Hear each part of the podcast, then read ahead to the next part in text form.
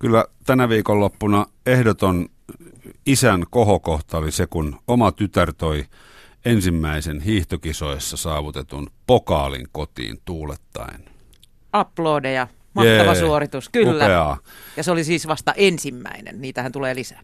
No toivottavasti, jos hän innostuu. Tässä yrittää painia semmoisen keskitien kanssa, että haluaisi, että omalla jälkikasvulle tulisi positiivinen ja mukava mahdollisuus, tai ensinnäkin mahdollisuus harrastaa ihan melkein sitä liikuntaa, mitä ne niin kuin haluaa. Paitsi ratsastusta ja taitoluistelua, kun on niin kalliita. Mutta jotain semmoista, johon ei mene ihan kaikki vanhempien rahat. Mutta jotain liikuntaa, että saisi tavallaan siitä eväät aikuiseksi tultaessaan sellaiseen liikunnalliseen elämään, koska tämä niin kuin perseen kiinni pitäminen tuolissa, mitä työelämä valtaosaksi on, niin ei vaan tee ihmisistä hyviä. No ei, se on ihan totta. Mä oon taas ajatellut tätä vähän siltä kantilta, että jos haluat lapsesi menestyvän, pääsevän huipulle jossain lajissa, niin valitse sellainen, mitä on mahdollisimman vähän harrastajia Suomessa, niin kuin hevospoolo esimerkiksi. Okei. Voisi päästä varmaan aika helposti maajoukkueeseen, mikäli sellaista löytyy. Tai kriketti. Niin varmasti helpompaa kuin jääkiekossa. Ihan taatusti, kyllä. Mutta ei, millainen urheiluvanhempi sä oot? Oot sä semmoinen huutava latufaija? En. Mä yritän niin kuin omalla esimerkillä kannustaa, että meillä on hirveästi kotona polkupyöräkypäriä, polkupyöriä, monoja, suksia eri puolilla. Ja sitten kun vanhemmat harrastaa koko ajan itse, niin ehkä ne lapset näkee, että noin nauttii tosta, ehkä mäkin voisin siitä nauttia. Esimerkin voimalla. Niin. Mitä se hyödyttää, jos mä pääpunaisena sille huudan, että hiidä saatana kovempaa. Se niin kuin, mieluummin mä lempeästi kerron, miten voisi hiihtää kovempaa, näyttämällä itse esimerkiksi tasatyönnön tekniikkaa. Kyllä, joo. Musta ei hirveästi silleen laji esimerkiksi ole mun lapsille. Mä en osaa pelata käsipalloa, enkä osaa myöskään tätä mitään voimistelua kovin hyvin, että ei mene mitkään flikit ja voltit ja muut tällaiset. Mutta niin, no en tietenkään kaikkia lajeja. Mutta yleisurheilussa tietysti sitten. Niin, mutta siis semmoiset, mutta eikö se nyt mene niin, että ne lajit, mitä vanhempi osaa ja itse harrastaa, niin ainakin salaa haluaisi ehkä, että lapsikin saattaisi niiden pariin tulla. No, ainakin jossain määrin. Kyllä se jossain määrin on niinkin, mutta kannustan pitämään silmät avoimena ja mielen siinä sivussa, että niin. Mistä se ipana sitten tykkää. Pääasiat monipuolisesti liikkuu siinä lapsuusvuosinaan. Niin, ja niin kuin maalina se, että sitten kun se on aikuinen, niin silloin harrastuksia, jotta sen elämä olisi kivempaa, että se eläisi pitkään ja pärjäisi tässä pahassa maailmassa. Niin, ja kyllähän liikunnan avulla löytää myös paljon sosiaalisia suhteita ja kontakteja. Ja nyt isoa asiantuntemusta studioon. Yle Puheessa torstaisin kello 4. Mikko Peltola. Yle Puhe. Täällä ollaan, hyvää päivää vaan itse kullekin, ja tänään aiheena on liikunta, tietenkin niin kuin joka viikko, mutta erityisesti ehkäpä tänään lapset, nuoret, koulu ja aika paljon erinäköisiä asioita, mitä siihen liittyy, ja myös tämmöinen sanahirviö kuin arvokriisi. Paikan päällä on Kristiina Jakobsson, Koululiikuntaliiton toiminnanjohtaja, sekä Tuomas Nuotio, erityisluokan opettaja. Aloitetaan ihan siitä, että mitä tämä arvokriisi tarkoittaa. Arvokriisi tarkoittaa sitä, että tänä päivänä käydään kaikenlaista keskustelua siitä, että miten on oikea tapa liikkua, kuka on liikkuja, minkälaisia liikkujia meitä on Suomessa, on se sitten koulussa tai normaalissa arjessa. Ja sanotaan, että mitkä on ne paikat tai miten sä myös motivoit lapsia, nuoria liikkumaan. Mikä on niin kuin oikea tapa tehdä asioita. Tässä on monenlaisia asioita tällä hetkellä, ja sitten myös varmaan ollaan niissä vanhemmuudenkin arvoissa, että miten oikeasti omaa lasta kannustetaan liikkumaan ja miten selvitään vaikkapa niistä koulutraumoista. Mitäs Tuomakselle arvokriisi sanoo? No se sanoo juuri sitä, että kenen kannalta asia ajatellaan, että puhutaanko aikuisten arvoista vai lasten arvoista vai vanhemmuuden arvoista vai liikunnan arvoista. Et arvokriisi sanana on kyllä kohtalaisen hankala ja monimuotoinen, mutta Kyllä Kristiinaa tietenkin komppaisin tässä sillä tavalla, että näistä haasteista, mitä liikkumiseen, vapaaehtoiseen liikkumiseen tulee ehkä aikuisilla, se on vapaaehtoista ja toivottavasti mahdollisimman monilla lapsilla myös. No, miksi näistä asioista pitää keskustella nyt? Miksi ne on just nyt ajankohtaisia? No ensinnäkin me tiedetään se, että liikkuva aikuinen liikuttaa lastaan ja toisaalta me tiedetään se, että meillä on ehkä kansanterveyden näkökulmasta yksi suurin haaste tällä hetkellä Suomessa siitä, että minkälaisia me ollaan sitten, kun me ollaan aikuisia, että jaksetaanko ja mikä meidän kunto on ja puhutaan siitä, että pitäisi jo varhaiskasvatuksessa liikkua vähintään se koululaiset 2 tuntia päivässä, kuinka moni siihen sitten pääsee ja millä keinoin ja kuinka monipuolisesti, että jos vaikka harrastetaan yhtä lajia, jota treenataan 4-5 kertaa viikossa, niin vaikka se treeni olisi kuinka monipuolista siihen lajiin liittyen, niin kyllä se monipuolisuus silti on haaste saavuttaa. Ja toisaalta me puhutaan myös sitten arvojen polarisoitumisesta ja ajan, eli tarkoittaa tänä päivänä sitä, että meillä on juuri niin kuin sanoit, niin lapsia, jotka liikkuu jo väsymykseen asti, ja sitten on niitä, jotka ei koskaan edes pääse harrastamaan ohjatusti liikuntaa. Ja vielä näistä, jotka ei pääse, niin sen takia myös varmasti tänä päivänä tästä puhutaan, kun niin kuin julkisuudessakin on paljon ollut puhetta, niin on aika iso vaara, että koko harrastustoiminnasta tulee niin kuin etuoikeutettujen leikkikenttä. Niin aika monen lajin osalta kuulee erinäköistä negatiivista puhetta siitä, että harrastukset maksaa liikaa. Mä just tässä mietin, kun tästä on jonkun verran itsekin tullut nyt keskusteluja käytyä, että en mä välttämättä halua, että mun lapsi alkaa harrastaa taitoluistelua, koska mä olen kuullut vaan, että se maksaa aivan tolkuttomasti, vaikka hieno harrastus muuten olisikin. Ja mokkapaloja saa totta kai yhteisöllisyyden nimissä, niin mokkapala vanhemmuus on ihan tuttua touhua itse kullekin. Joo, ja sitten yksinkertaisemmillaan se liikkuminen on sitä, että lähdetään ja muistetaan vanhempinakin lähteä ja liikutaan lasten kanssa. Lähdetään kotiovesta ulos ja tehdään vaikka se luontoretki. Mutta sitten kun me puhutaan siitä ohjatusliikunnasta, niin tästä oli mun mielestä juuri keskustelua vähän aikaa siitä, että missä vaiheessa vanhemmasta tulee se kuluttaja. Että se ei olekaan enää lapsen harrastus. Lapsi ei päätä, mitä se harrastaa, milloin se harrastaa, vaan kun se maksullisuus on sen verran kallista, niin aikuisesta tulee tämmöinen vähän niin kuin edunvalvoja, jolla on jo sitten esittää vaatimuksia. Mutta eikö se ole ihan luonnollista, että jos se maksaa paljon, niin halutaan tavallaan rahalle tietty vastine? Niin, ja minkä takia se maksaa, niin tietenkin halutaan mahdollisimman hyviä vetäjiä ja mahdollisimman hyvät olosuhteet. Et tätä päivää ei voi verrata sinne 70-, 80-, edes 90-luvun alkuihin, jolloin se niin kuin lähtökohta oli oman kokemuksen mukaan ainakin aika erilainen. Silloin niin pelattiin siellä, missä pelattiin, ja ei ihan hirveästi odotettu. Mun tiedon tai mun kokemuksen mukaan vanhemmatkaan ei odottanut siltä lapsen harrastukselta ihan niin paljon kuin tänä päivänä odotetaan. Meillä on tuossa jalkapallopuhissa vähän itse mukana, ja no meillä on se 60 kuukausimaksu, 600-700, mitä se on vuodessa. Se on toisille se on niin kuin jonkunlainen summa, niin kuin vaikka meille.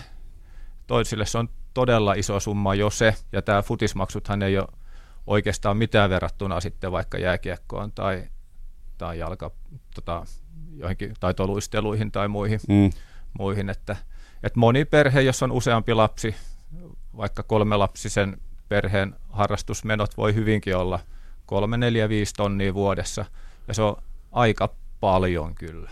Kyllä se iskä ja äiskä siinä ihmettelee, kun paiskii töitä ja missä kohtaa aletaan saada rahaa itselleen. Joo, kyllä. Joo. Niin, tässä tulee nämä sivujuonteet, että sitten sä huomaat olevas pesuainemyyjä ja kaikenlaista muita, että ne on aika, siinä niin kuin koko perhe kyllä sitten harrastaa. Mutta niin, ei nyt unohdeta sitä, että on siinä paljon positiivistakin, että siinä on niitä yhteisöllisyyden mahdollisuuksia, mutta me ollaan myös puhuttu semmoisesta arvokriisistä, että vapaaehtoisuus ylipäänsä.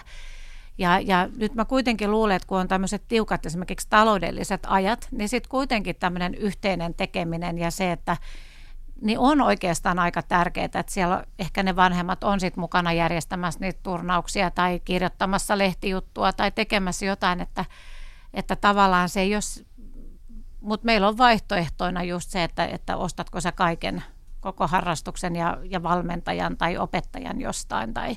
Niin, mutta luulisin, että se lapsikin saa siitä enemmän, jos se vanhemmat on edes niin kuin hengessä mukana. Niin. Että jos ne on vaan semmoisia, jotka tyrkkää hallille ja poistuu ja tulevat hakemaan, niin kyllä kai se pieni lapsi tuntee niin kuin siinä perheyhteisössä olevan aika yksin se harrastuksensa kanssa. Ihan varmasti. Ja sitten tavallaan juuri se, että me olen itse monesti miettinyt, että miten ne meidän omat lapsuuden kokemukset vaikuttaa siihen vanhempien sitoutumiseen. Että jos sulla on tietty liikunnallinen tausta, niin jotenkin tuntuu, että ne lapset jotenkin imussa ohjautuu. On se sitten musiikkiharrastukseen tai liikuntaharrastukseen, mutta siinä mennään. Ja ihminen, joka tulee ihan niin kuin ulkopuolelta, vaan että nyt poikani haluaisi aloittaa jalkapalloilun tai koripalloilun tai jonkun muun, niin se on varmaan aika avartava kenttä, että tulee aika paljon niin kuin asioita, tämmöistä niin kuin hiljaista tietoa, että ei voi tietää. Mm. Seurat tietenkin voi ottaa jonkinlaista vastuuta myös siitä vanhempien koulutuksesta, joka kuulostaa ehkä oudolta, mutta ikätasoisuushan on tietenkin huomioitava koko ajan, että on eri asia viedä 5-vuotias hiihtelemään kuin 16-vuotias tuonne C-junnujen tai mitä B-junnujen finaaleihin pelaa lätkää, että miten se vanhemmuuden polku siinä sitten lapsen urheilijapolun niin kuin sivussa tai ohessa niin kehittyy ja muokkautuu. Niin se on aikamoista hienosäätöä. Meillä on 6-vuotias tyttö, josta mä tietenkin toivoisin. En nyt välttämättä kilpahiihtäjää, mutta sellaisen hiihtäjän, joka nauttisi siitä. Mm. Hän on nyt ollut tuossa helsinkiläisen urheiluseura Pakilan Vedon hiihtokoulussa ja sen jälkeen siellä on ollut hiihtotreenejä. Mm. Niin kyllähän mä oon huomannut, että hän on niin kuin ikään kuin innoissaan siitä hiihdosta, koska meillä on kotona monoja joka puolella, meillä on suksia, siitä puhutaan, vanhemmat käy hiihtämässä ja hänellekin on annettu siihen mahdollisuus. Hän on siellä koulussaan niillä tunneilla ja kehittynyt, ja siellä on nuoria valmentajia, jotka innostaa. Ja sitten aina sen hiihtotunnin jälkeen, hän saa palkinnoksia sen munkin, en minä sitä pakota, eikä se ole se syy mennä sinne, mutta hän sen haluaa. Ja sen jälkeen käydään vielä vähän isän kanssa hiihtämässä, ja hän saa näyttää, mitä hän on sillä tunnilla oppinut. Ja tuntuu toimivan. Ja mun mielestä olisi ihan supersiistiä, jos vielä, nimeä en tiedä, mutta jos hän vielä 15-vuotiaana kokisi niin kuin jotain samanlaisia asioita kuin nyt kokee. Niin, tämä on tämmöistä hienosäätöä, että ei niin kuin tuputeta liikaa, mutta sitten jos ei halua lähteä reeneihin, niin kyllä niin vähän voidaan ohjata, että jos nyt kuitenkin mentäisiin. Kyllä, mä oman pojan kanssa, joka futista pelailee, niin on yrittänyt soveltaa sitä. Kaikkihan sitten aina menee tietenkin tilanteen mukaan ja mitä nyt milloinkin ja minäkin viikkona ja minkä mielialan mukaan, mutta jonain ohjesääntönä, että jos 3 kertana 4, kun on vaikka niitä harrastusjuttuja, niin olisi kiva lähteä. Mm. Mutta kyllä sit jotain antenneja saisi mielellään nousta pystyyn, jos huomaa, että niin kuin päivästä toiseen tai viikosta toiseen, niin se on työlästä tai syystä tai toisesta hankalaa. Et jotainhan on silloin niin kuin pielessä. Niin tuleeko niitä urheilutraumoja sitten juuri siitä, että sitten painostetaan liikaa? Voihan se olla, että se hetkellinen en halua kestää vaan 2 kuukautta ja 2 kuukauden päästä tilanne on taas, että haluan. No mä oon sitä mieltä, että tavallaan niitä onnistumisen kokemuksia tulee myös sillä tavalla, että se lapsi saa palautetta. On se sitten koulussa tai on se sitten siellä harrastuksessaan siitä, että miten se kehittyy. Ja nyt mä en todellakaan tarkoita sitä, että otetaan niin kuin testejä, vaan mä tarkoitan sitä, että valmentajakin osaa kertoa sille lapselle, että teen näin tai muutetaan ja tehdään tällä tavalla, että tavoitteet on jotenkin selvillä, että mihin tällä pyritään. Koska sitten se, että sä kuitenkin käyt aika säännöllistä treeniä ja näin, ja jos ei sulla ole niin kuin ymmärrystä siitä, että mitä taitoja tässä ollaan ottamassa haltuun, siis taas kerran ei ehkä 5-vuotias tuommoisiin keskusteluihin mene, mutta tavallaan, että se hauskuus ja se, että nähdään aina, että mihin ollaan niin kuin menossa, niin sekin jo auttaa ohjaamaan. Nyt jos mä sen verran otan tästä tuohon koululiikuntaan, kun siellä opetussuunnitelma muuttui, niin siellähän tavallaan tämä oppimisen pyramidi on tämän OPS 2016 myötä kääntynyt ihan päälailleen, ja se on herättänyt vilkasta keskustelua siitä, että nyt ei mennä niin kuin liikuntalaji edellä, koska meillä on niin paljon lajeja ja näin, vaan mennään niitä taito edellä, että opetaan esimerkiksi liikunnassa se ei ole vaan ne fyysiset taidot, se on myös sosiaaliset ja psyykkiset taidot ja hyvinvoinnit. Ja mun mielestä nämäkin kuuluu ehkä tähän liikuntaan, ettei unohdeta sitä sosiaalista merkitystä. Me ollaan käyty välillä sitä keskustelua, että no, mutta mehän te harjoitellaan monipuolisesti tätä lajia, että kaikki tulee yhdestä kohtaa, mutta se ei ole ihan sama juttu, että jos se lapsi sitten vaikka tipahtaa kyydistä 12-vuotiaana ja tämä laji ei ole sen juttu, niin voi olla hyvä, että sillä on joku toinenkin harrastus ja kiinnekohta ja ne sosiaaliset suhteet on siellä, ettei ne olisi kaikki niin kuin yhdessä korissa, ettei kaikki kaverit ja vanhemmat tai aikuiset siellä niin ole niin kuin sen yhden harrastuksen piirissä. Plus, että ihan tutkittuahan tietoa on se, että monipuolisesti liikunnan harrastaminen niin antaa parhaimmat niin kuin edellytykset kehittyä paitsi siinä omassa lajissaan, niin myös niin kuin niissä taidoissa laajasti. Ja mitä koululiikuntaan tulee, niin toivoisin, että me aikuiset 3-, 4-, 5-, 6-kymppiset, jotka nyt tätä keskustelua käydään tässä, niin käytäisiin kaikki jollain tavalla ja jollain tasolla vähän päivittämässä niitä omia käsityksiä koululiikunnasta tänä päivänä, että uusi OPS on tietenkin hieno asia, mutta kyllä siellä mun kokemuksen mukaan ihan omien lasten kautta, niin siellä on jo 10-15 vuotta tehty kyllä ihan pääosin niin valtavan hienoa työtä, ja se monipuolisuus ja sosiaaliset taidot ja iloisuus ja tämmöinen edellä on menty jo jonkun aikaa, ja liikunnanopettajien ammattitaito nykypäivänä on kyllä huisi. Mm. Ja eikö voisi ajatella, että jos kouluaineiden tehtävä niin kuin peruskoulussa on tuottaa jotkut valmiudet sitten nuoruuteen ja aikuisuuteen, niin liikunta menisi samalla tavalla? Juuri näin. Kun ne muutkin aineet. Sen takia ne ovatkin oppiaineet, että me opitaan niitä taitoja ja valmiuksia ikäkausien mukaan ja sitten mennään siitä sitten lajitaitoihin tai johonkin myöhemmässä vaiheessa. Mutta koulun tehtävä ei ole tuottaa NHL-kiekkoilijoille. No ei ainakaan vielä tässä vaiheessa, että sanotaan näin, että kyllä se aika sinne 1-, 3-luokkalaiselle mennään sen ilon kautta. Me aina unohdetaan, me ollaan niin hirveän tosissaan siitä, että niin kuin mä itsekin sanoin, että on tavoitteita, mutta siis niin kuin tavoitteellisuus voi olla ihan hauskaa ja just tämä, että siellä pitää olla hirveän hyviä aikuisia vetämässä, ettei tule niitä semmoisia kliseitä, että joku valitaan viimeiseksi. Että semmoinen psykologinen silmä pitää olla, pitää osata lukea niitä lapsia. Kyllä, jonkunlainen oikealla tavalla tehty mittaaminen on tietenkin ihan huikea hyvä työkalu sen motivoinnin kannalta, että kyllä. Mutta ei vertailu. No ei vertailu. Joo, ei numeroita ei saa antaa. Et millä tavalla sitten niin kuin mitataan, jos ei pettymystä saisi tuottaa? Niin, ehkä tuossa joukkueurheilussa tai urheilussa ylipäätänsä harrastuskentällä, niin itse ehkä olin aika monta vuotta sitä mieltä, että kohtalaisen turhaa, että kaikenlaisia asioita mitataan ja testataan koko ajan. No ei tietenkään koko ajan, mutta aika paljon.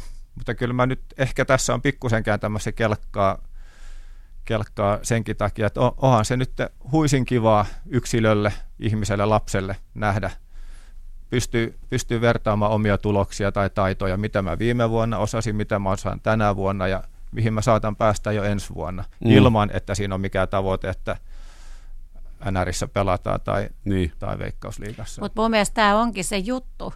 Tavallaan, että jos sä jotain lähtötilannetta vaikka arvioit, niin sulla pitää olla mahdollisuus harjoitella ja sulla pitää olla joku kehityskaari, että se on järkeä esimerkiksi sitten mitata uudestaan. Niin kuin nyt vaikka se paljon parjattu ja keskusteltu Cooper-testi, niin kuin voi heti sanoa, että ihan varmasti epäonnistuu, jos sä lähdet sen kylmiltään vetämään ja jos se vedetään aina tiettynä aikana vuodesta ilman, että siitä ei tule kenellekään hyvää kokemusta silloin, jos sä tavallaan joudut siihen kylmiltäsi ja harjoittelematta. Ja tämä kyllä pätee aika monella muullakin elämän alueella. Jos niin, jos juoksua harjoiteltu, niin sitten se Cooperin testikin menee paremmin. Ja itse testitilanne voi olla ihan niin kuin taktiikkajuttu, että vetäset sen ekan kierroksen liian kovaa, niin se on loppu 9 minuuttia niin kuin pielessä siinä sitten. Että niin kuin pitäisi vähän semmoista maalaisjärkeä ja just tämmöisiä asioita, että näitä voi, mutta siis Cooperihan ei nyt koulussa todellakaan sehän ei ole mikään arvosanan peruste eikä tämmöinen, mutta niin kuin noin lähtökohtaisesti. Että... Niin, mutta mä muistan siis omalla kohdalla, mä oon aina ollut hyvin liikunnallinen ja liikunnan numerot on ollut kuitenkin 8-10, johtuen siitä, että sillä kevätlukukaudella, kun mä sain 8, niin siellä oli vähän sellaista välinpitämättömyyttä, muutama luvaton poissaolo ja haluttomuutta tavallaan tehdä. Ja sitten opettaja sanoi, että selitti, kun mä kysyin, että miksi mulla on vaan 8, että mähän on luokan paras pelaa lätkää ja toiseksi paras hiihtää ja kova pyöräilee. Niin juuri nämä perusteet, että nyt ei ole motivaatio ollut kohdillaan. Että kyllä se taidollisesti olisi ollut siellä 9 niin kuin normaalisti, mutta että 8 nyt tästä syystä. No, näytöillä mennään.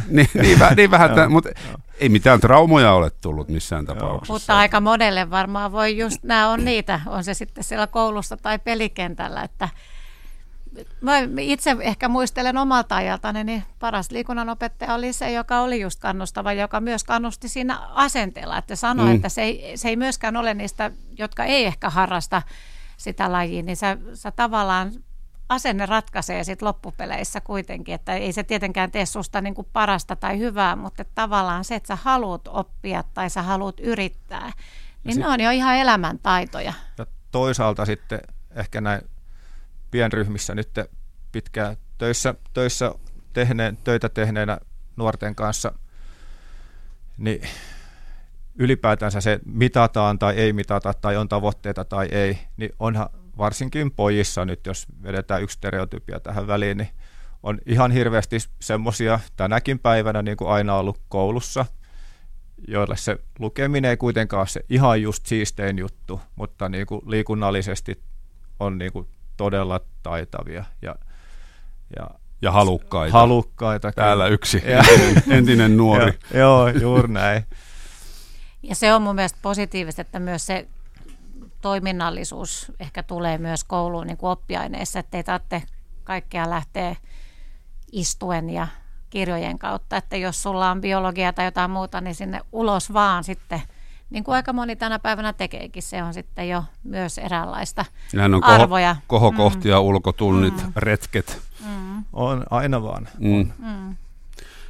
Paikan päällä Yle Puheessa Kristiina Jakobsson, Koululiikuntaliiton toiminnanjohtaja, ja Tuomas Nuotio, erityisluokan opettaja. Sä oot, Tuomas, myös tehnyt uraa erityislasten kanssa hyvinkin paljon. Ja muidenkin lasten kanssa, kaikkien lasten kanssa. Miten ne lapset ja nuoret haluaa koululiikunnalta ja liikuntakasvatukselta? Mä en tiedä, mitä ne koululiikunnalta haluaa. Pitäisi varmaan kysyä lapsilta. Jokaisella on varmaan oma mielipiteensä. Mutta eikö ne sano, että ihan sama? Moni saattaa sanoa niinkin.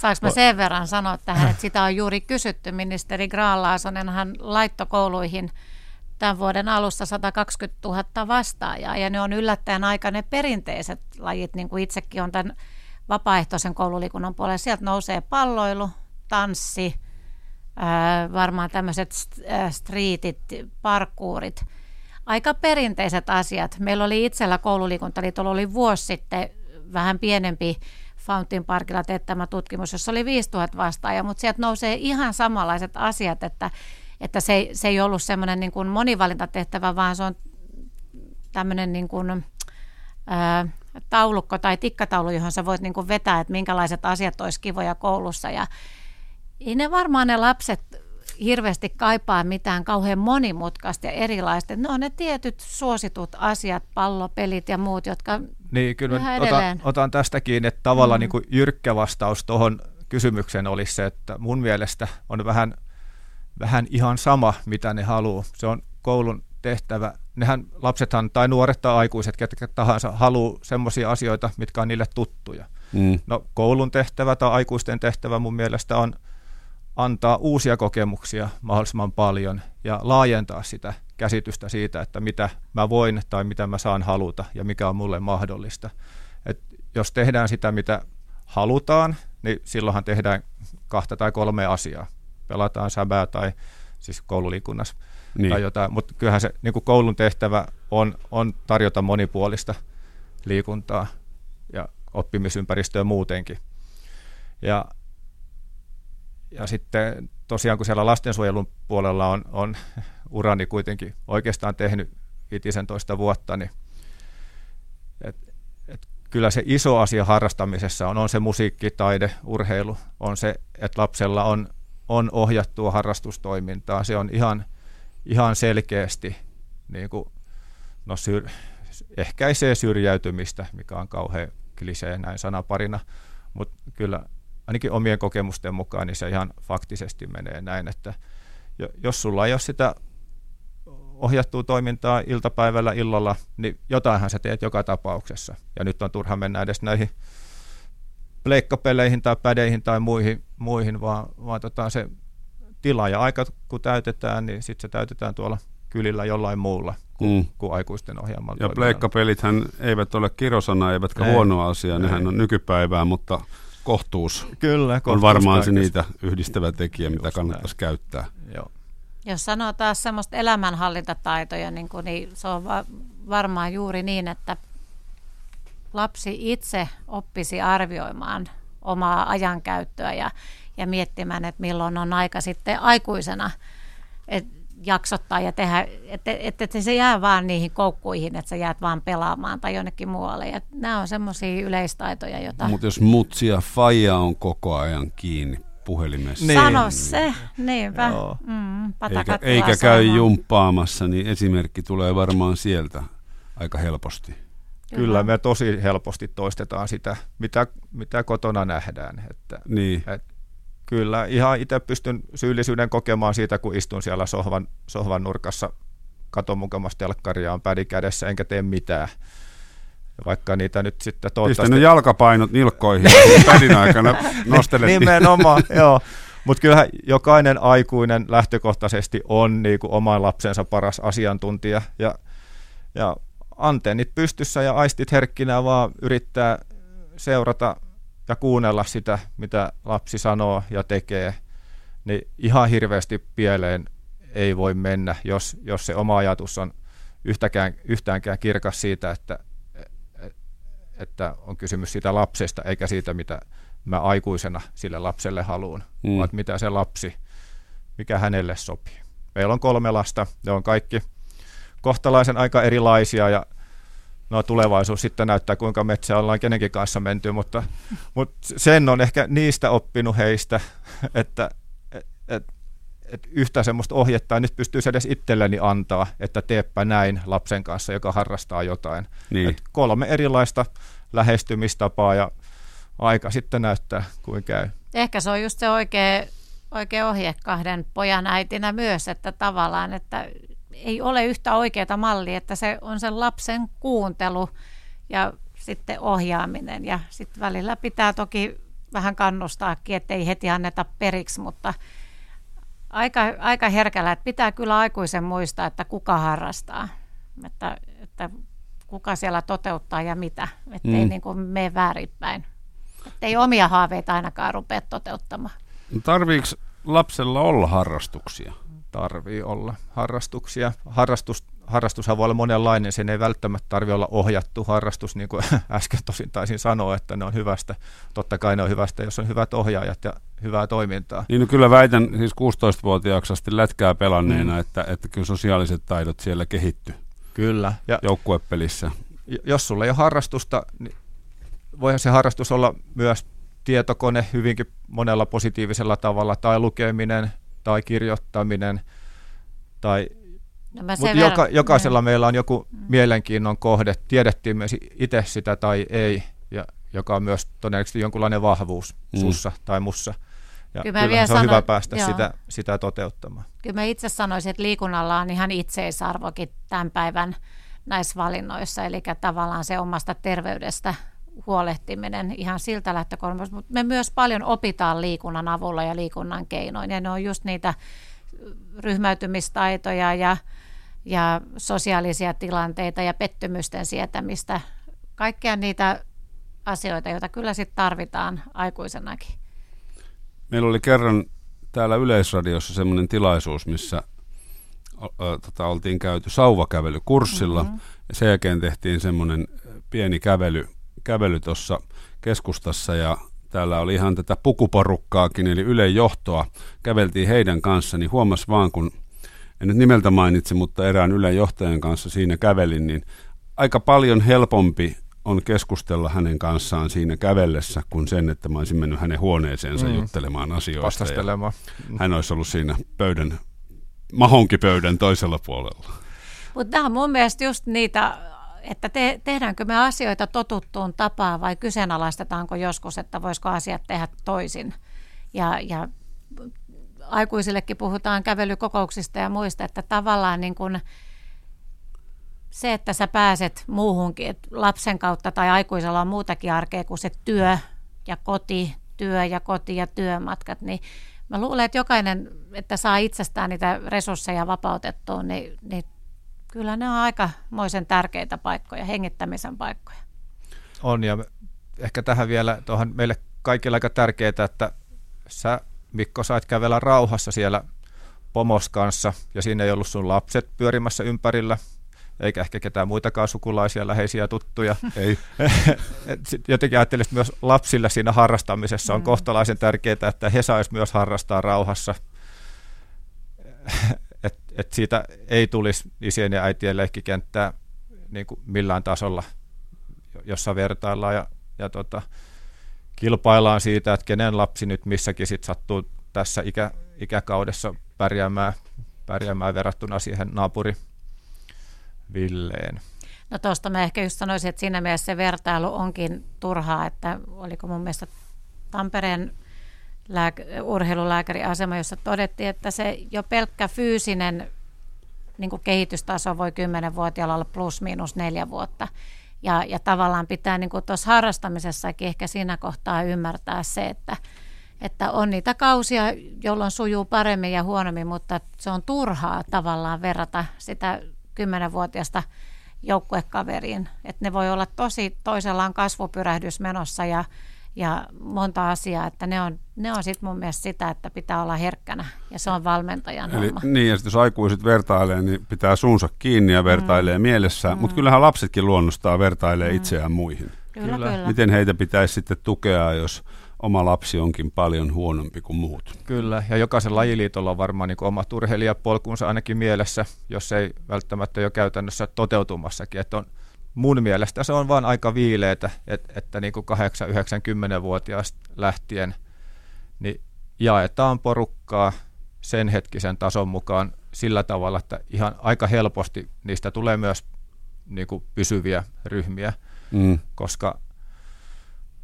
Mutta onko siinä sitten se riski, että jarrutetaan niiden lahjakkaimpien kehitystä? Ja jos nyt ajatellaan, että onko se nyt promille vai 50 promille vai prosentti vai mikä määrä nyt koko massasta ikinä saavuttaa esimerkiksi niin kuin ammattilaisurheilijan statukseen sitten tässä maassa niistä 10,000-100,000 harrastavista nuorista, niin että tavallaan, ettei mentäisi niin kuin kuitenkaan liikaa sen ehdoilla. Et ymmärrän sen, että on tärkeää kaikille lapsille ja nuorille ja myös meille aikuisille sitten oppia ja osata toimia tavoitteellisesti ja haastaa itteensä ja pyrkiä parempaan ja pyrkiä kehittymään.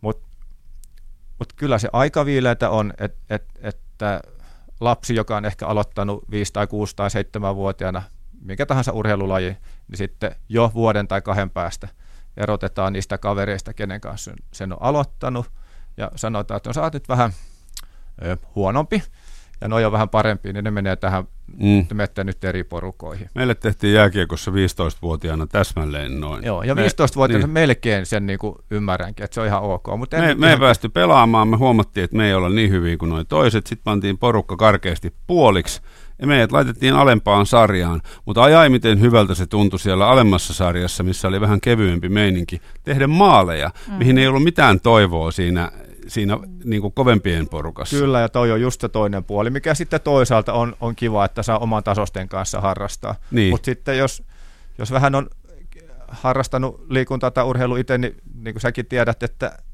kyllähän jos sä pelaat parempien kanssa, niin sä kehityt eri tavalla kuin jos sä pelaat niiden oma tasosten tai vaikka vähän heikompien kanssa. Mutta tämä on tämmöinen ikuinen...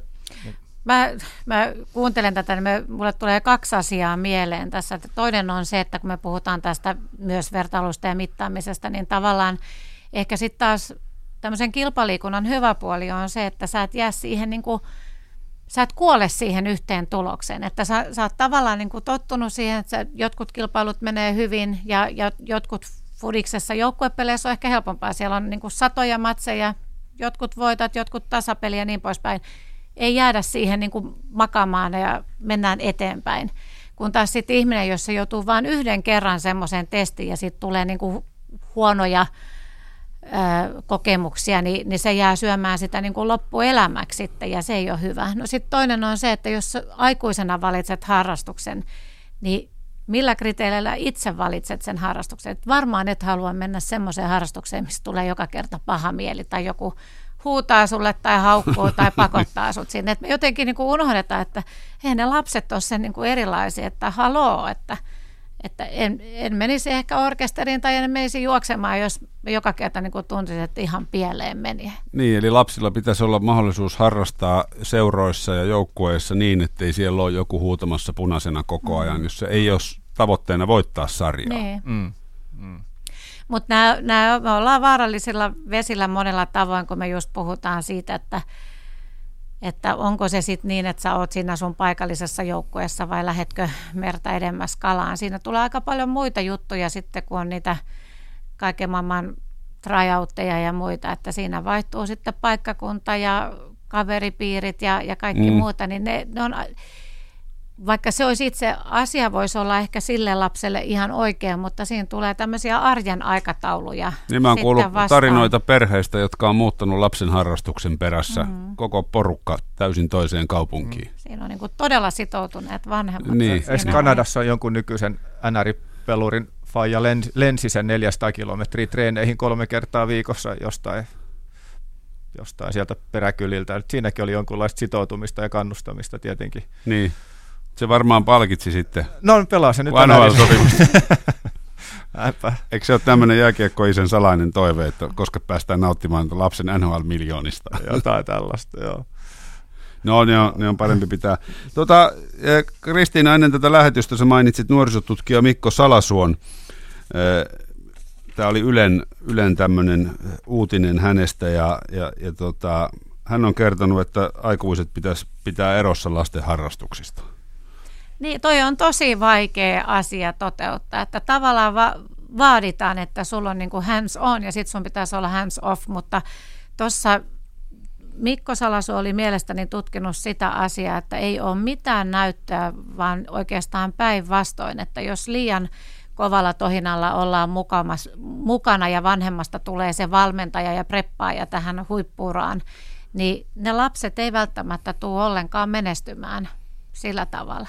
Että se mun mielestä ehkä just kertoo sen, että pitäisi vähän niin kuin hengittää ja ottaa ehkä vähän rennommin tämä lapsen harrastus.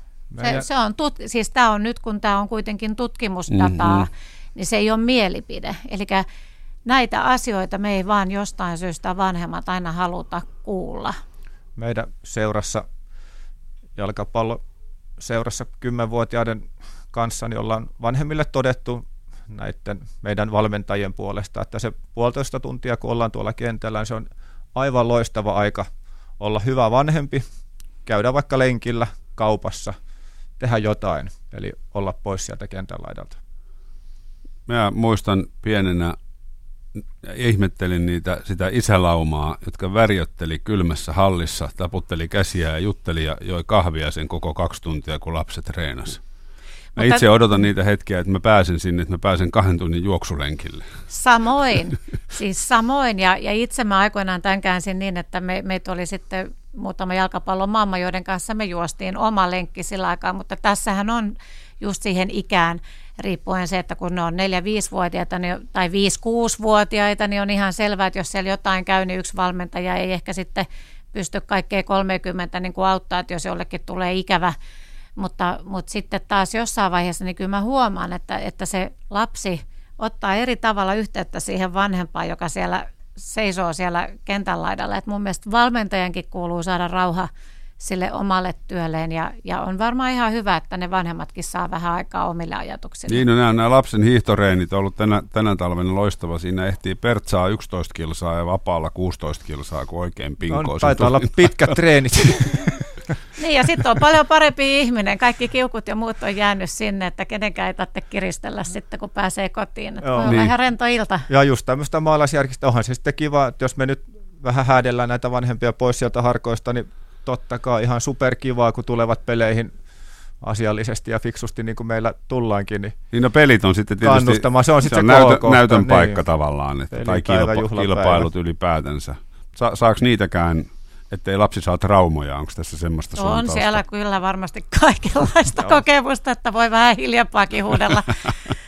Kyllä, jo, kyllä. Ja itse mietin silloin, kun ehkä jonkun käy vaikka tytön luistelukisoja katsomassa, niin että onko se nyt niin kuin hyvä, että on hiljaa, vai onko se hyvä taputtaa tai innostua, tai mikä nyt on se oikein. Et tietenkään pitäisi keskimäärin miettiä niin hirveästi, vaan pitäisi nauttia siitä tilanteesta, on se mikä tahansa tapahtuma. No yksi keino on varmaan kuulla sitä omaa lasta, että tietyssä iässä asti se on ihan ok, että me vanhemmat kannustetaan ja yritetään olla aina positiivisia, eikä todellakaan syyllistetä mihinkään vastustajan mollaamisiin tai tämmöisiin. Mutta sitten kun ne rupeaa olemaan noita teini-ikäisiä, niin voi olla, että sieltä tulee, ihan kannattaa kysyä, että mä en äiti mene sinne, jos sä huudat siellä tai kannustat, että se on noloa. Niin ehkä sitten kannattaa yrittää hillitä itseensä siellä ja jos sanotaan, että jupista itsekseen. Pienet lapset oppii hiekkalaatikolla niitä elämän perussääntöjä, niin kuin varmasti tekeekin päiväkodeissa ja talojen pihoilla, niin mä jotenkin näen harjoituskentän, on se lajiste mikä tahansa, niin ihan samanlaisena leikkikenttänä kuin se hiekkalaatikko on. Et eihän siellä hiekkalaatikollakaan vanhemmat ole koko ajan ohjeistamassa, että miten se kakku nyt tehdään, tai kertomassa, että rikos se Pertin kasa, tee isompi. Samalla tavalla mun mielestä tuonne urheilukentille voi viedä sitä ajatusta. Että mun mielestä se on leikkikenttä niin kauan, kunnes se sitten jossain ikävaiheessa, tai riippuen nyt kenenkin tavoitteista, niin muuttuu semmoiseksi ammattimaiseksi, tai niin kuin, että se täyttää niitä huippu-urheilun kriteereitä esimerkiksi jollain tavalla, että ihan tosissaan jo mennään. Mutta siitä täytyy olla kiitollinen, että on saanut pienenä harrastaa ja saavuttanut jonkunnäköisen tietotason tietyistä lajeista. Mulla nyt juoksupyöräily, jääkiekko, hiihto, ehkä sellaisia. Ne antaa valtavan voimavaran, kun niihin on syntynyt nyt aikuisella iällä vahva intohimo. Että on tavallaan monta lajia, mitä mä todella rakastan ja mitä mun on pakko päästä tekemään. Mulla ei ole vapaa-ajan ongelmia. Ei, sulla ei ole vapaa-ajan ongelmia, mutta toisaalta sulla on myös vahva itseluottamus siihen, että sä voit lähteä kokeilemaan uusia asioita. Että tavallaan joskus tämä lajin valinta voi riippua vähän siitä, että missä päin sä myös Suomessa asut. Että joka kylässä ei ole niitä kaikkia urheiluseuroja tai koulun mahdollisuuksia ja kerhoja tehdä, että tämäkään ei ole ehkä aina niin tasasta tässä maassa, mutta niin. Noin periaatteessa niin tavallaan se, että sun uskaltaa lähteä kokeilemaan eri asioita, niin kyllä ne lähtee sieltä lapsesta. Mä en ole tavallaan koskaan ajatellut, että mä haluaisin edes koittaa semmoista tai ruveta harrastamaan semmoista, minkä harrastaminen olisi hankalaa, niin kuin esimerkiksi olosuhteisiin. Niin. Osaatko sanoa, että onko se joku henkilö tai minkä takia sulla on nyt tommoinen tilanne, kun sulla nyt on, että sulla on noin positiivinen ajatus urheilusta? Mulla oli pienenä niissä lajeissa kuitenkin kivaa pääpiirteittäin, ja mä olin niissä ihan kohtuullisen hyvä. En missään koskaan paras, en lähimainkaan, mutta sillä tavalla, että nyt pärjäsin ja niin kuin kehityin, ja niitä oli kiva tehdä. Mä luulen, että sä kiteytit tuossa just se, mitä varten me ollaan täällä tänään, eli se on just ne asiat, kivaa, saanut onnistumisen kokemuksia, ja itse niin kuin hallinnut ton tilanteen, ja sulla on todennäköisesti ollut hyviä aikuisia siellä ehkä ohjaamassa ja viemässä eteenpäin. Niin, kiitoksia vaan kotiin ja valmentajille ja opettajille. Näin. Ei, kyllä on ollut hyvät opettajat ja aina koulussa kannustavat ja niin kuin sellaiset, joista näkee, että ne itsekin nauttii liikunnasta, eikä sellaisia, jotka tulee niin kuin pakkopulanomaisesti pistää lapset liikkumaan. Kyllä, ja pitää antaa lapsella pitää saada olla niitä harhaisia kuvitelmia omasta tulevaisuudesta. Mä muistan 9-luokalla, vaikka en todellakaan ollut mitenkään erityisen hyvä jalkapalloilija, mutta pelasin kuitenkin, niin kun rehtori kierteli luokissa ja kysyi, että no mitäs nyt sitten 9-luokan jälkeen, niin aivan itseäni vakuuttaa sanoa, että kyllä musta jalkapalloilija tulee. En tiedä, mitä mahtoi rehtori ajatella silloin, mutta ihan niin kuin vilpitön ajatus oli siitä, että kyllä tässä näin käy. On, NHL on menty, ja sitten kun tajuttiin, että ei mennäkään, niin oltiin jo riittävän vanhoja käsittelemään. Joo, ei tarvinnut hirveät arvokieltomekanismeja käydä läpi, vaan todettiin, että hitto, se on siistiä, kun nuo muut on noin hyvin. Tuossa kun puhuit tuosta monipuolisesta harrastamisesta, niin sehän Suomessa luojan kiitos tulee jo ihan sääilmiöistä, että kesällä on eri lajit kuin talvella. Ja se tekee automaattisesti. Paitsi, että sekin on vähän kaventunut, koska mä muistaisin, että joskus varmaan 70-80-luvulla niin oli aika selkeä, että oli talvilajit ja oli kesälajit, mutta nyt olosuhteet on jo sellaisia, että se tasoittaa sitä, että sä voit tekiksellä pelata ympäri vuoden. Juosta voi kuitenkin säässä kuin säässä. Niin voi, ja pyöräillä. Eli tarkoittaako toi sitä, että mun pitää käydä ostamassa nyt sitten rullasukset, että mä voin hiihtää myös kesällä? Niin, tai valita joku sesonkilaji, ettei tarvitse harrastaa koko ajan. Tätä voi kotona ehdottaa. Yle Puheessa vieraana Kristiina Jakobsson, Koululiikuntaliiton toiminnanjohtaja, ja Tuomas Nuotio, erityisluokan opettaja. Miten te olette alun perin päätyneet lasten kanssa toimimaan ja käsittelemään lasten liikunta-asioita? No, mulla varmaan on oma tausta, että on paljon ollut opettajia suvussa, mutta itse asiassa mä oon tehnyt ensimmäisen urani musiikkipuolella ja on juuri se ehkä musiikkiopiston kasvatti ja tavoitteellisuutta sillä puolella. Ja on ollut tosi vasta joku 19-vuotias, kun on ollut ensimmäinen urheiluseurakokemus, mutta niin kuin sanoin, niin mä oon itse oppinut tavoitteellisesti siis juoksemaan, jos niin saa sanoa, mutta ja tavallaan ehkä se itsessäni on sitä, että pystyy itse motivoimaan itseensä. Sekin on tärkeää, että ei tarvitse kenenkään tulla sanomaan, että on tietyllä tavalla ollut se semmoinen tavoitteellinen harrastus, joka ehkä on auttanut siihen, että sä voit asettaa, ja mä oon itse huomannut sen, että niin kun nälkä kasvaa syödessä, että sitten kun sä oot aloittanut, sä huomaat, että sä oot päässyt ensimmäisen kynnyksen ohi, niin sitten sä uskallat antaa itsellesi vähän uusia haasteita ja lähteä vaikka sinne kuntojuoksutapahtumaan tai jonnekin. Ja sitten kun on hyvä porukka, että sä oot jonkun porukan mukaan noihin, niin se on ihan kannustavaa. Itsellä oli aika yksinkertainen, varmaankin perinteinen, mikä toistuu monta tuhatta kertaa joka vuosi tässä maassa, että eskarissa tai ekalla luokalla joku kaveri sanoi, että tuolla on illalla futistreenit, mennäänkö kattoon, ja mentiin. Ja sen jälkeen ei ole kyllä tarvinnut niin kuin pysähtyä miettimään, että liikunta ja urheilu vei siitä mennessään. Ja sitten kun ehkä liittyen tähän vähän edelliseen, että huomasi ne omat rajalliset mahdollisuudet sitten 15 vuotta myöhemmin, oli aika monipuolisesti pelannut tennistä ja lentistä ja futista ja vähän kaikenlaista, niin eihän sitä nyt irti osaa sitten päästää, kun siihen on niin tottunut. Niin sitten loi kuvitelman, että omista kokemuksista voi ammentaa myös jollekin muille jotain. Ja sitten erilaisissa ohjaavissa ja opettavissa toimissa ollut ever since. Mutta eikö toi ole se hieno juttu tavallaan siinä, että ei jokaisessa tarvitse tulla huippua, vaan sulle löytyy toimitsija, tuomari, vaikka mitä muita asioita. Mä ehkä itse sanoin, että mun pidempi aikainen harrastukseni on sitten taas ollut tuo meripelastus, jossa tulee sitten eri lailla niin kun luonto ja ehkä se auttamisasiat niin kun kuvioihin, että on erilaisia motivaatioita ja erilaisia paikkoja liikkua ja harrastaa. Se on hieno harrastus näin. Kalastusta aktiivisesti harrastavana, niin meripelastushommia osaa kyllä arvostaa, vaikka ei omalle kohdalle osunutkaan. Vielä. Niin, koskaanhan sitä ei tiedä. Eli tämmöisistä kuitenkin sä sanoit, että musiikki on ollut pienenä harrastus ja sieltä kuitenkin sait jotain eväitä liikuntapuolelle. Joo, siis sieltä ilman muuta tulee siis varmaan tämmöiset niinku rytmi ja tietty siis tavoitteellisuus. Ne on semmoisia asioita, joista se niinku pienestä pitää oman ajanhallinta ja tämmöiset asiat on varmaan niitä asioita, mitä siis lapsi oppii elämäntaitoina ja näin.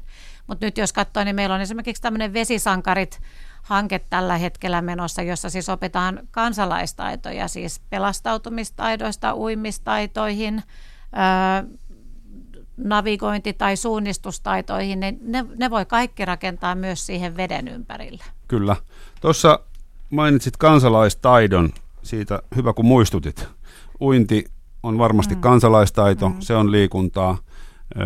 Mitä muita lajeja on semmoisia, joita kansalaistaidon nimissä pitäisi koulussa ja lapsille opettaa? No siinä varmaan aika tulee nämä elämysliikunnan ja luonnossa liikkumisen taidot, joita ehkä sitten löytyy vaikka partioharrastuksessa, mutta suunnistus, se, että sä tiedät suurin piirtein, miten kartalla ollaan, niin ei sekään huono ole.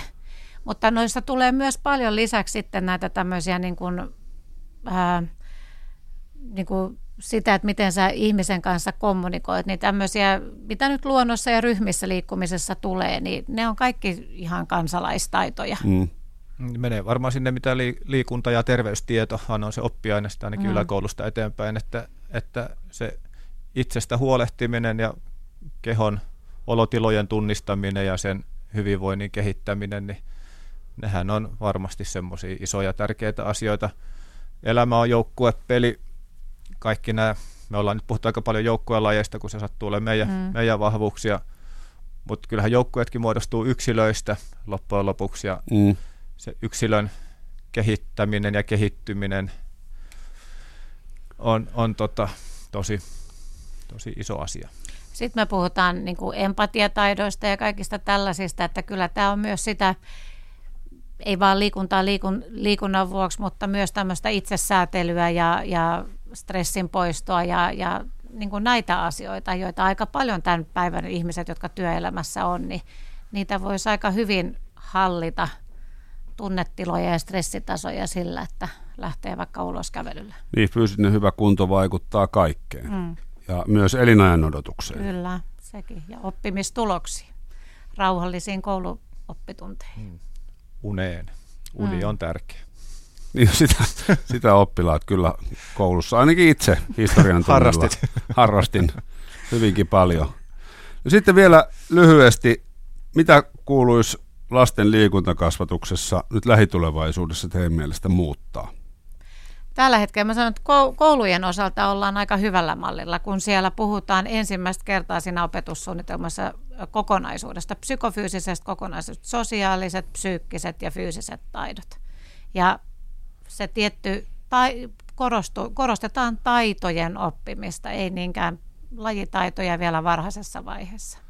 Mun mielestä siitä pitäisi tehdä kaikille mahdollista.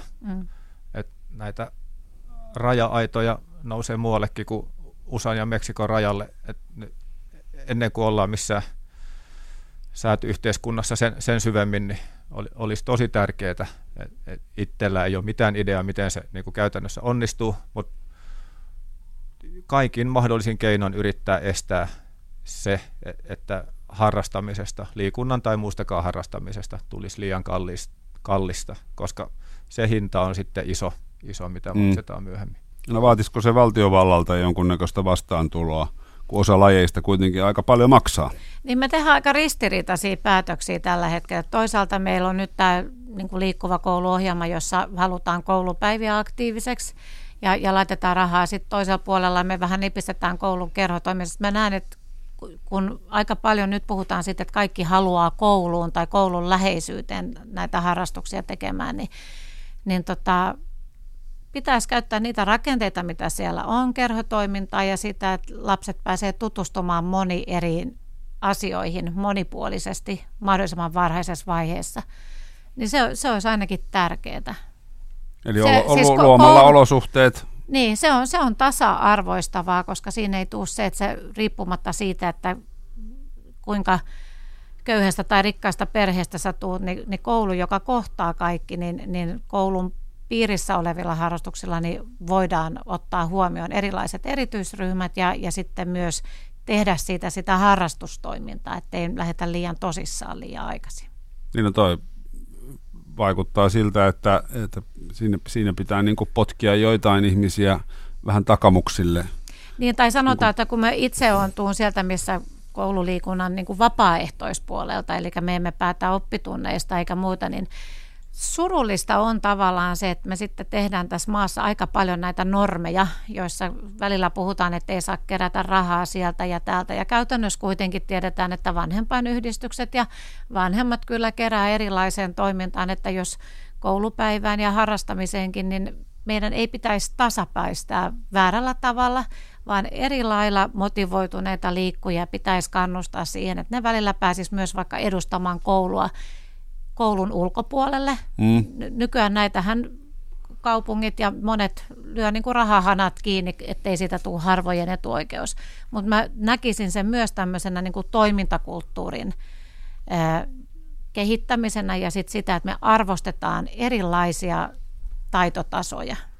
Niin puhuuko se nyt siis ihan tämmöisistä koulujen välisistä kilpailuista? Vaikka koulujen välisistä. Eihän sinne nyt mitään järkeä, eihän kukaan koulu nyt sinne huonoimpiaan laita. Kyllähän se eri arvo... Mutta me tehdään sitä eri lailla tänä päivänä, että ei ole pakko olla yksilö vastaan yksilö, vaan siellä voi olla luokkahengessä tai se voi olla lähirata, kisa tai ylipäänsä se voi olla vaikka kuntatapahtuma, mutta tämmöiseen ei ole tällä hetkellä siis yksinkertaisesti kellään varaa tai mahdollisuutta, että se on tämmöinen ylevä aate, että järjestämme kuntotapahtuma, jonne tullaan. Meillähän oli itse asiassa tämä Power Mover jäähallissa tapahtuma, jotka 20 vuotta keräs aika hyvinkin tyttöjä ja poikia sinne, mutta niistä rupeaa sitten tulee pyörien päälle menevistä matkustuksista, niin tulee se este matkakuluista. Pitäisi matkustaa polkupyörillä. Niin, sitten olisi edullisia pyöriä. Lonkkavolvot liikkeelle. Mutta lähirata tarkoittaakin sitä, että ei tarvitse matkustaa, vaan että tehdään ne asiat siinä koulun omassa piirissä, kentällä ja luokissa. Ja mun mielestä aika iso asia, että ei tehdä resurssista tai rahasta kuitenkaan mitään. Totta kai se on iso asia ja tärkeä asia on raha. Sen jakajia ja ottajia on niin kuin joka suunnassa vaikka kuinka paljon. Mutta liikkuminen ja liikunta ja tämmöinen liikunnallinen elämäasenne ei kuitenkaan loppujen lopuksi ole raha-asia, vaan valintakysymys. Toi oli niin fiksusti Tuomas Nuotio, erityisluokan opettaja, sanottu, että tähän on hyvä päättää. Kiitoksia myös Kristiina Jakobsson, Koululiikuntaliiton toiminnanjohtaja, käynnistä. Kiitos. Kiitos. Yle Puheessa torstaisin kello 4. Mikko Peltola. Yle Puhe.